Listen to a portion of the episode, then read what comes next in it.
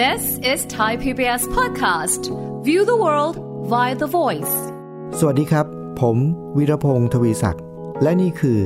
สัญญกรรมความสุข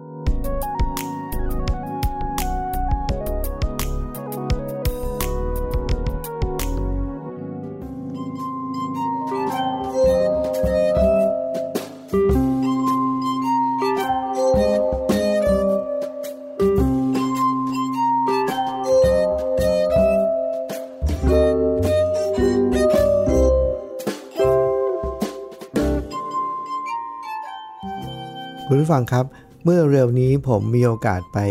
เรียนรู้บางวิชานะครับ ผ่านทางออนไลน์นะครับ ระหว่างนั้นก็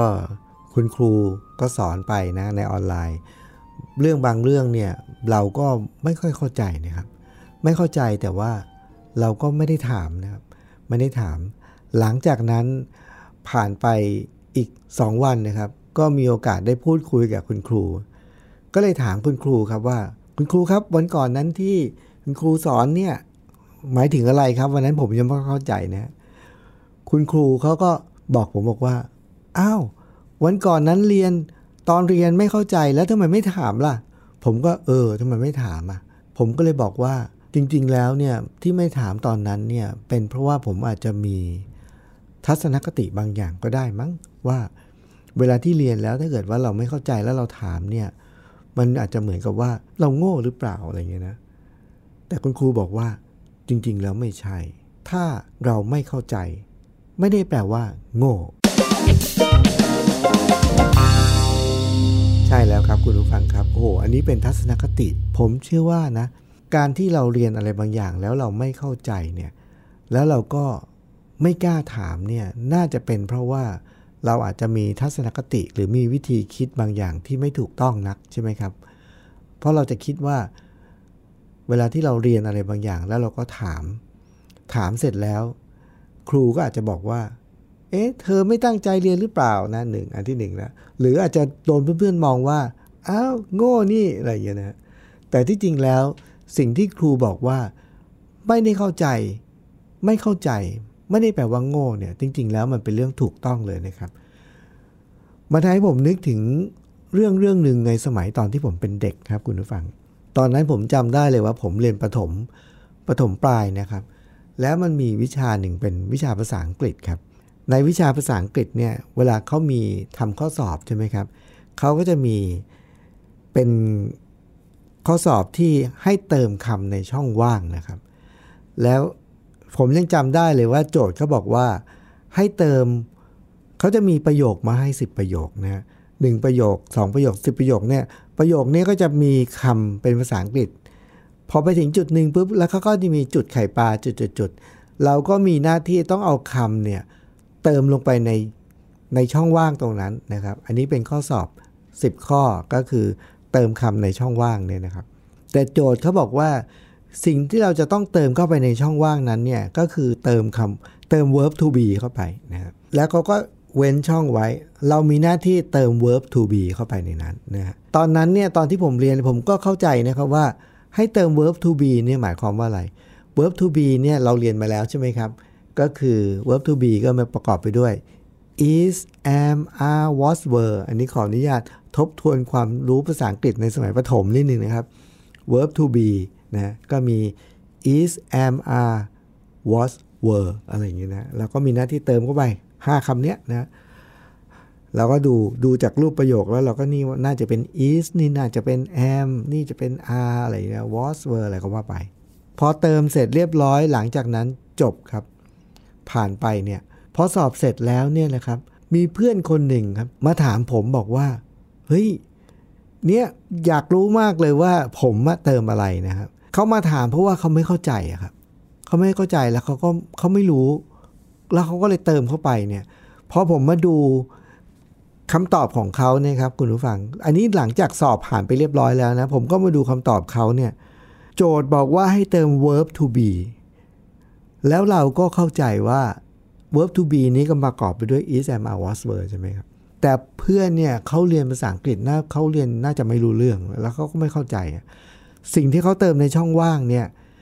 ก็โจทย์บอกให้เติม verb to be ใช่ไหมครับ สิ่งที่เพื่อนผมเติมเข้าไปในช่องว่างเนี่ย บางช่องเขาก็เติมคำว่า verb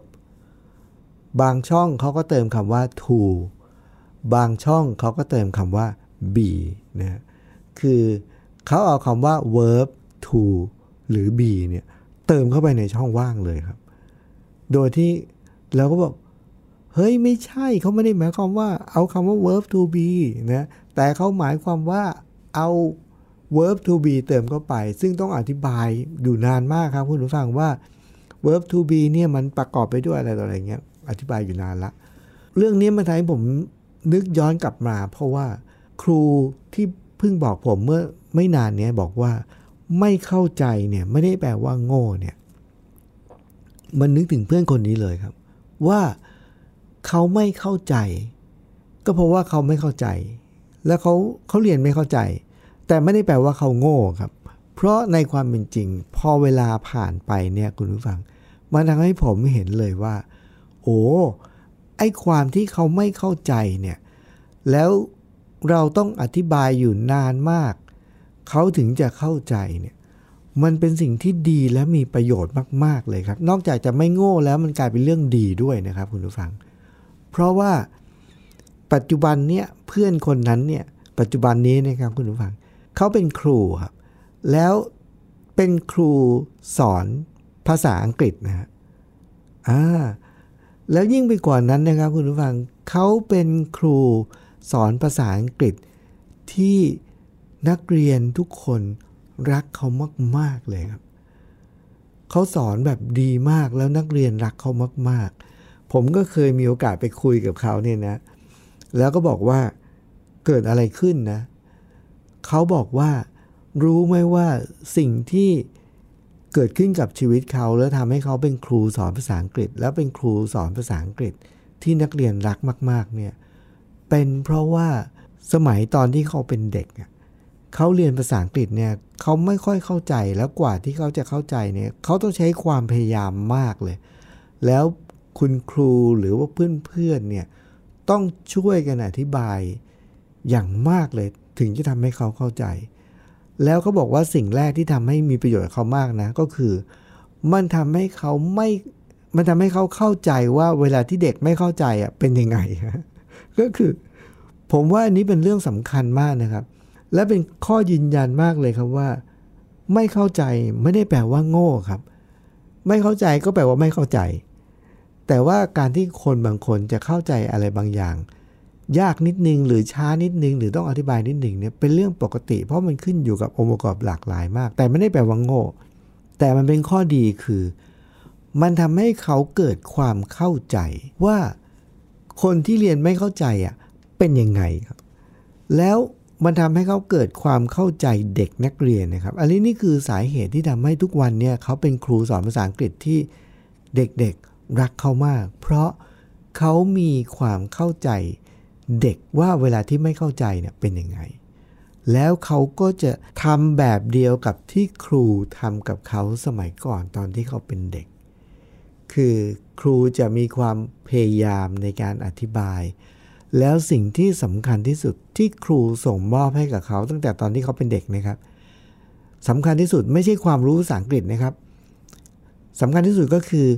ทัศนคติที่มีต่อเด็กนักเรียนที่ไม่เข้าใจ ทัศนคติที่ว่านี้ก็คือนี่แหละครับ ทัศนคติที่บอกว่า ไม่เข้าใจ ไม่ได้แปลว่าโง่ครับ ก็ไม่เข้าใจก็แปลว่าไม่เข้าใจนะแล้วการที่เด็กไม่เข้าใจแล้วบอกว่าไม่เข้าใจเนี่ยเขาบอกว่าอันเนี้ยเป็นเรื่องดีครับ เป็นเรื่องดี แต่ว่าเด็กที่ไม่เข้าใจแล้วจะกล้าบอกว่าไม่เข้าใจเนี่ยก็ขึ้นอยู่กับ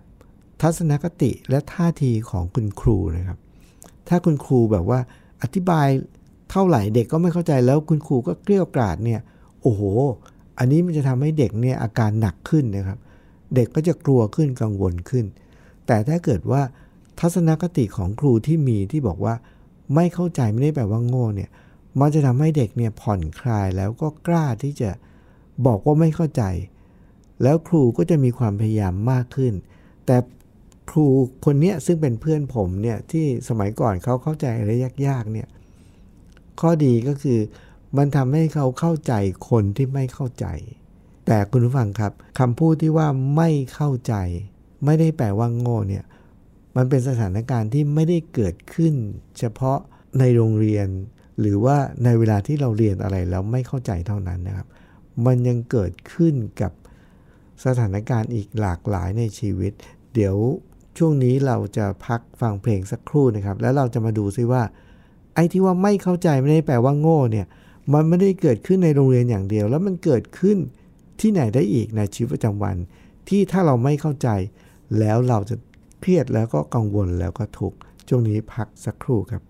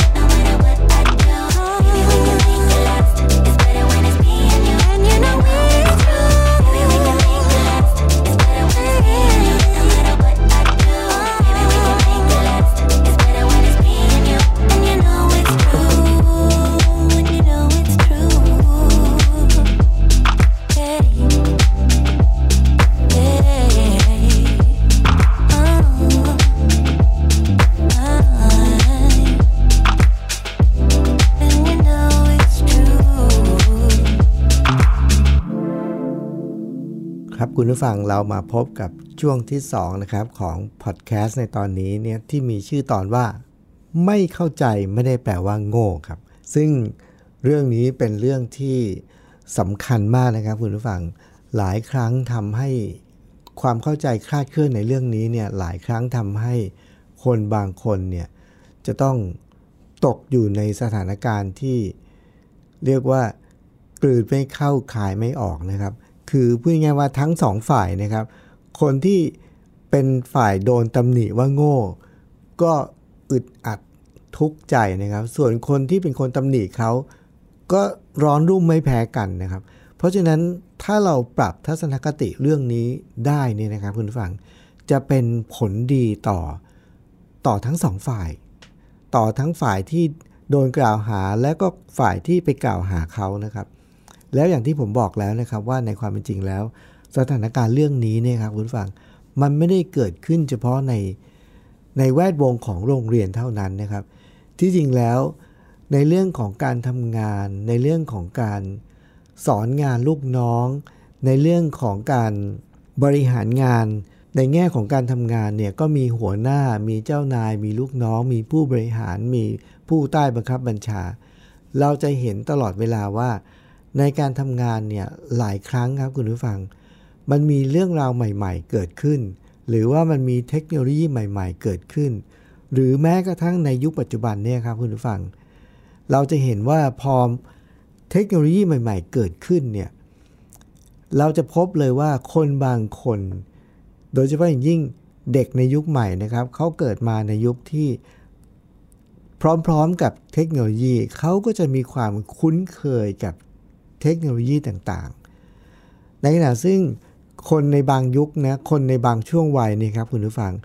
เราคุ้นชินกับเรื่องสมัยก่อน ซึ่งต้องส่งจดหมายอะนะต้องเขียนจดหมาย แต่สมัยนี้เด็กสมัยนี้ไม่ต้องเขียนจดหมายแล้วไม่ต้องส่งจดหมายแล้ว อย่างนี้เป็นต้นเขาก็จะส่งอีเมลเขาจะส่งแมสเซจเขาจะส่งข้อความ ซึ่งมันสะดวกแล้วก็รวดเร็วทันการมากอะไรอย่างนี้เป็นต้น เพราะฉะนั้น พอเราเกิดความแตกต่างมากขึ้นอย่างเงี้ยเราก็จะพบว่าคนยุคใหม่ ที่เขาเด็กสมัยนี้เนี่ยครับคุณผู้ฟังเด็กอนุบาลเด็กประถมเนี่ยเวลาที่เรายื่นโทรศัพท์มือถือให้เขาเนี่ยพอเขาได้มือถือได้โทรศัพท์มือถือเนี่ยเขาไม่ต้องอ่านคู่มือเลยครับ เขาสามารถที่จะใช้มันได้ทันที แต่ในขณะซึ่งคนในยุคหนึ่งนะครับ เรียกว่ามือถือเนี่ยเป็นสิ่งที่ ไม่รู้จักไม่คุ้นเคยเลย ส่งมือถือให้สอนเท่าไหร่ ก็ไม่ก็ไม่เข้าใจนะฮะหรือว่าก็ไม่จำจำไม่ได้ หรือใช้อะไรบางอย่างก็ใช้ไม่เป็นอย่างนี้เป็นต้นเนี่ยเราก็จะพบว่าความแตกต่างเหล่านี้เนี่ยถ้าเราไม่ปรับทัศนคติหรือวิธีคิดว่าคนบางคนถ้าเกิดเขาไม่เข้าใจอะไรบางอย่างเนี่ยไม่ใช่เป็นเพราะว่าเขาโง่ แต่มันเป็นเพราะว่าเขาเกิดมาในยุคไหน หรือว่าเขาคุ้นชินกับอะไรแบบไหน หรือว่าความถนัดความชอบ มันมีตัวแปรเยอะแยะมากมายนะครับ เพราะฉะนั้นมันก็จะทำให้คน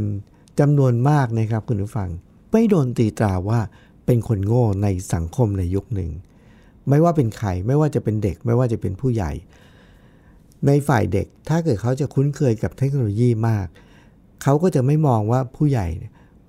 ล้าหลังหรือว่าโง่ หรือในฝ่ายผู้ใหญ่ก็จะไม่มองเด็กว่าไม่ไม่เห็นคุณค่าของวัฒนธรรม หรือว่าไม่คือเขาไม่เข้าใจอะไรบางอย่าง เพราะว่าสมัยนี้เอาง่ายๆนะครับ เหมือนกับว่าเด็กบางคนสมัยนี้นะครับ การที่เขาจะพูดคำว่าขอบคุณ หรือว่าเห็นคุณค่าของอะไรบางอย่าง ของวัฒนธรรมในสมัยเก่า หรือว่าเห็นคุณค่าของเพลงเก่าๆ เห็นคุณค่าของออวัตถุบางอย่าง ซึ่งมันโบราณมากๆ ดูแล้วมันไม่น่าจะมีประโยชน์ หรือมันไม่น่าจะมีคุณค่าอะไร เก็บไว้ทำไมน่าจะทิ้งไปดีกว่าอะไรเงี้ยนะคือเพราะอะไรเพราะว่าเขาเกิดมาเขาก็ไม่รู้จักสิ่งนี้ เขาไม่รู้ว่าสิ่งนี้มันมีคุณค่าอะไร หรือว่าเขาก็ไม่รู้ว่าสิ่งนี้มันเอาไว้ใช้ทำอะไรงั้นคุณผู้ฟังครับเราจะเห็นว่าในยุคที่มันมีความเจริญก้าวหน้าไปมาก ทุกคนก็จะมีคำว่า สมัยก่อนของตัวเอง ซึ่งสมัยก่อนของแต่ละคนมันก็ไม่เหมือนกัน ในยุคหนึ่งที่บอกว่าตัวยกตัวอย่างที่ชัดสุดนี้คือเรื่องของการสื่อสารนะครับ ในสมัยก่อนถ้าจะสื่อสารทีต้องเขียนจดหมาย เขียนแล้วก็ไปส่ง ส่งเสร็จแล้วก็ใช้เวลาเป็นอาทิตย์กว่าจะได้รับ กว่าจะตอบกลับ สมัยนี้ จะส่งข้อความถึงใครก็พิมพ์เดี๋ยวนี้เลยครับ แล้วก็ส่งผ่านมือถือตัวเอง ส่งปับ๊บเช็คเดี๋ยวนั้นเลยว่าอ่านหรือยังนะฮะแล้วก็อ่านแล้วทำไมไม่ตอบ หรือว่าเวลาที่เขาจะตอบเขาก็ไม่ตอบเป็นข้อความอีกแล้ว สมัยนี้เขาก็ตอบเป็นสติกเกอร์อย่างเงี้ยแล้วเขาก็เข้าใจกันแบบนั้น คุณฟังเห็นไหมครับว่า เป็นเรื่องยากมากที่เราจะไปตัดสินใครว่าทำไมถึงไม่เข้าใจทำไมถึงเข้าใจช้าทำไมถึงโง่ทำไมถึงโบราณทำไมถึงหัวสมัยใหม่ทำไมถึงไม่เห็นคุณค่าสิ่งต่างๆเหล่านี้เนี่ย มันเป็นพลวัตที่มันจะต้องเกิดการพัฒนาไปเรื่อยๆ เพียงแต่ว่าสำคัญที่สุดก็คือ ทัศนคติและมุมมองของเราเอง ที่จะมีต่อเรื่องราวต่างๆ เหล่านั้น แล้วคุณผู้ฟังเห็นไหมครับว่า ในตอนที่แล้วในช่วงแรกที่ผมเล่าให้ฟังว่า เพื่อนคนหนึ่งที่เข้าใจอะไรยากๆเนี่ยภาษาอังกฤษที่เขาไม่เข้าใจเนี่ยสิ่งนั้นกลับกลายเป็นสิ่งที่มีคุณค่า เพราะ มันทำให้เขาเข้าใจคนที่เข้าใจอะไรยากๆ คุณฟังเห็นไหมครับว่า สิ่งที่เราเจอ ไม่ว่าเราจะคุ้นชินหรือไม่ ไม่ว่าเราจะชอบหรือไม่ แต่ถ้าเราสังเกตดูอย่างดีๆ เราจะพบว่าทุกเรื่องราวที่เราได้เจอนั้นเนี่ยมันมีแง่มุมที่ทำให้เกิดประโยชน์กับเราเสมอ เพราะฉะนั้น สำหรับผมในในเรื่องนี้นะครับคุณฟังมันทำให้เราเป็นคนที่ไวต่อความรู้สึกของคนรอบข้าง เวลาที่เราเจอสถานการณ์บางอย่าง เราจะไวต่อความรู้สึกของเขา แต่ว่าเราจะช้าต่อการที่เราจะไปพิจารณาตัดสินใคร เวลาที่เราเห็นคนคนหนึ่งมีพฤติกรรมอะไรบางอย่างต่อเรื่องใดเรื่องหนึ่ง เราจะต้องไวต่อความรู้สึก ที่เขามีครับแล้วเราจะทำให้เราเข้าใจความรู้สึกเขา แต่ว่าเราจะต้องช้าในการที่เราจะไปพิจารณาตัดสินคนว่าไอ้คนนี้ทำไมถึงโง่ คนนี้ทำไมถึงฉลาด คนนี้ทำไมถึงดี คนนี้ทำไมถึงเลว เราจะเห็นว่าสมัยนี้นะครับคุณฟัง เวลาที่มันมีเรื่องในโซเชียลมีเดีย สมัยนี้มันแพร่กระจายไปเร็วมากใช่ไหมครับ แล้วมันทำให้เราเนี่ย ตัดสินคนเร็วมากพอเราเห็นข่าวข่าวหนึ่งปุ๊บเราก็ตัดสินไปเรียบร้อยแล้ว พอเราตัดสินไปเรียบร้อย แล้วเราก็คอมเมนต์ไปเรียบร้อย แล้วคอมเมนต์ไปเรียบร้อยเสร็จ แล้วเราก็แชร์สิ่งนี้แพร่กระจายไปอย่างรวดเร็วมาก ภายในเวลา